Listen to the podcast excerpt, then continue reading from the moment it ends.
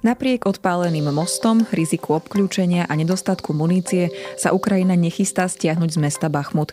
Sedem mesiacov trvajúce boje si pritom vyžiadali 10 tisíce životov nielen na strane Ruska, ale o tisícky vojakov prišla aj Ukrajina. Krvavé boje o Bachmut preto vyvolávajú debatu o tom, či má pre Ukrajinu zmysel nadalej držať menšie a úplne zničené mesto na Donbase. Kiev popiera, že by v tejto otázke dochádzalo medzi vedením armády a prezidentom Zelenským ku konfliktu. Cieľom Cieľom má byť vyčerpať a naviazať na mesto čo najviac ruských jednotiek. Ukrajinu v pondelok šokovalo tiež video, na ktorom neozbrojeného ukrajinského vojaka a zajatca po slovách Sláva Ukrajine zastrelia zrejme ruskí vojaci. Vítajte pri ukrajinskom spravodaji. Súhrne toho najpodstatnejšieho, čo sa za uplynulý týždeň udialo vo vojne na Ukrajine. Ja som Ľubica Melcerová, správy pripravil Lukáš Onderčanin. Po tom, čo ukrajinská armáda v piatok vyhodila do vzduchu jeden zo železničných mostov v Bachmute, sa hovorilo o tom, že cez víkend môže mesto na východe Ukrajiny padnúť. Viac ako 7 mesiacov trvajúci boj sa však nekončí a Kiev stále centrum mesta kontroluje. Ruská armáda a žoldnieri zo skupiny Wagner však postupne Ukrajincov obkľúčujú. O tom, že situácia ani na jednej strane frontu nie je dobrá, prehovorili aj ukrajinskí vojaci. Kým Rusko v boji o Bachmut každý deň obetuje stovky vojakov, aj Kiev posiela do boja málo trénovaných a zle vybavených vojakov, navyše s nedostatkom munície či podpory delostrelectva. Nemáme žiadnu podporu, opisuje v rozhovore pre web Kyiv Independent Serhi, jeden z vojakov, ktorí bojujú v Bachmute. Delostrelci sú nútení používať staré zbrane ešte z čias druhej svetovej vojny. Munície je veľký nedostatok a Ukrajina nedokáže efektívne zneškodniť ruské delostrelectvo, ktoré páli na jednotlivé pozície aj niekoľko dní v kuse. V boji o kedysi 70 tisícové mesto podľa Kieva padli už 10 tisíce ruských vojakov. Aj keď Ukrajina oficiálne o svojich stratách nehovorí, výpovede vojakov naznačujú, že sú vysoké aj na ich strane.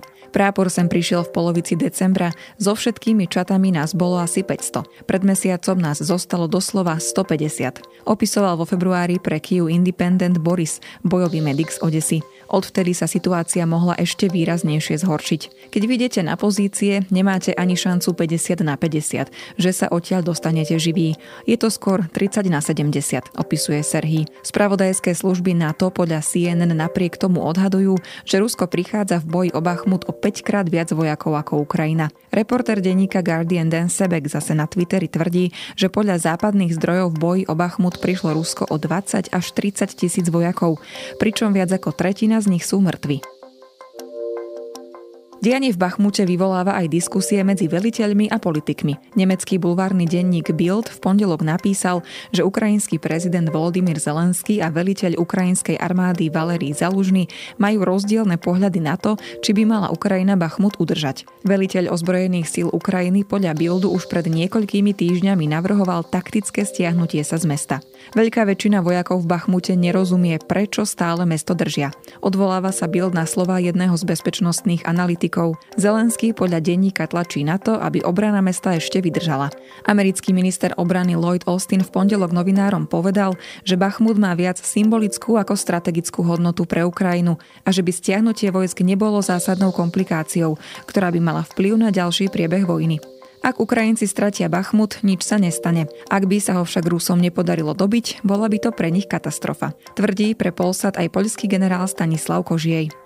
Kiev odmieta, že by medzi Zelenským a Zalužným dochádzalo k nezhodám. V útorok preto vydali aj vyhlásenie, podľa ktorého sa obaja generáli, náčelník generálneho štábu Valery Zalužný a veliteľ ukrajinských pozemných síl Oleksandr Sírsky zhodli na pokračovaní obrany Bachmutu. Obrana mesta totiž na seba podľa Ukrajiny viaže dosť ruských jednotiek. O Zalužnom sa hovorí aj ako o najväčšom zelenského konkurentovi. V poslednom prieskume agentúry NDI ho pozitívne vníma až 87% opýtaných, Zelenský je tak vnímaný až 91%. Boj o Bachmut nerozdeľuje len vojakov, veliteľov a politikov na Ukrajine, ale aj v Rusku. Šéf žoldnierskej skupiny Wagner a Putinov blízky spojenec Evgení Prigožin sa v nedeľu sťažoval na to, že jeho vojaci nemajú dostatok munície a môže ísť aj o byrokraciu či dokonca sabotáž. Ruské ministerstvo obrany podľa neho zadržiava muníciu, čo spôsobuje zásadné problémy na fronte. Práve Wagnerovci, ktorí na front často verbujú napríklad trestancov, hrajú zásadnú úlohu pri obliehaní Bachmutu. Prigožin sa teraz podľa agentúry Reuters obáva, že jeho muži budú použití ako obetní baránkovia v prípade, že Rusko vojnu na Ukrajine prehrá.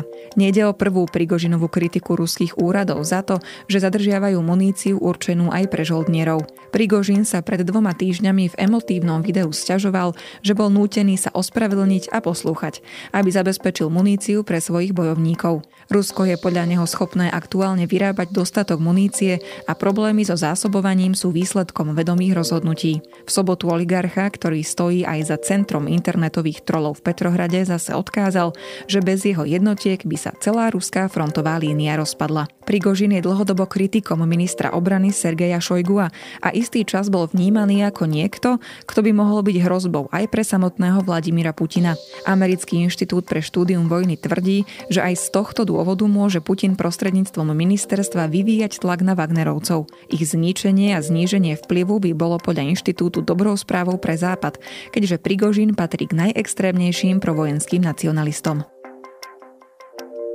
Bieloruské súdy v uplynulých dňoch vyriekli niekoľko tvrdých rozsudkov namierených voči kritikom režimu Alexandra Lukašenka. V pondelok súdy odsúdili v neprítomnosti bieloruskú opozičnú líderku Sviatlanu Cichanovskú na 5-ročné väzenie za vlasti zradu, zo sprísahania za účelom neústavného prevzatia moci aj zo založenia extrémistickej skupiny. Cichanovská už od neúspešných protivládnych protestov v roku 2020 žije v litovskom azile. Cez víkend súdy poslali na 10 rokov do väzenia aj aktivistu a nositeľa Nobelovej ceny mieru Alesa Biaľackého, ktorý mal financovať protivládne protesty. V Bielorusku stále zostáva viac ako 1500 politických väzňov. Lukašenkov režim v útorok povedal, že zatkol tiež ukrajinskú teroristickú skupinu, ktorá má byť zodpovedná za útok na ruské prieskumné lietadlo. To poškodili na vojenskom letisku pri Minsku koncom februára viaceré explózie. Prihlásili sa k ním bieloruskí partizáni. Ruský minister obrany Sergej Šojgu v uplynulých dňoch navštívil zničené ukrajinské mesto Mariupol, ktoré je od mája pod ruskou okupáciou. Šojgu mal podľa ruských médií skontrolovať rekonštrukciu infraštruktúry v kedysi takmer polmiliónovom meste na brehu Azovského mora. Odkedy Rusko mesto ovládlo, začalo s demoláciou poškodených a zničených budov. Pred zhorenými panelákmi tak začali rásť nové 5-poschodové obytné budovy.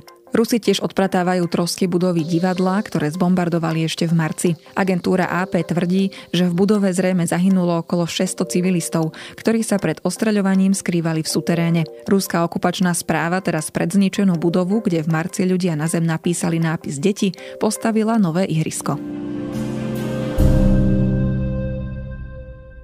Na dnes je to z ukrajinského spravodaja všetko, počujeme sa opäť o týždeň.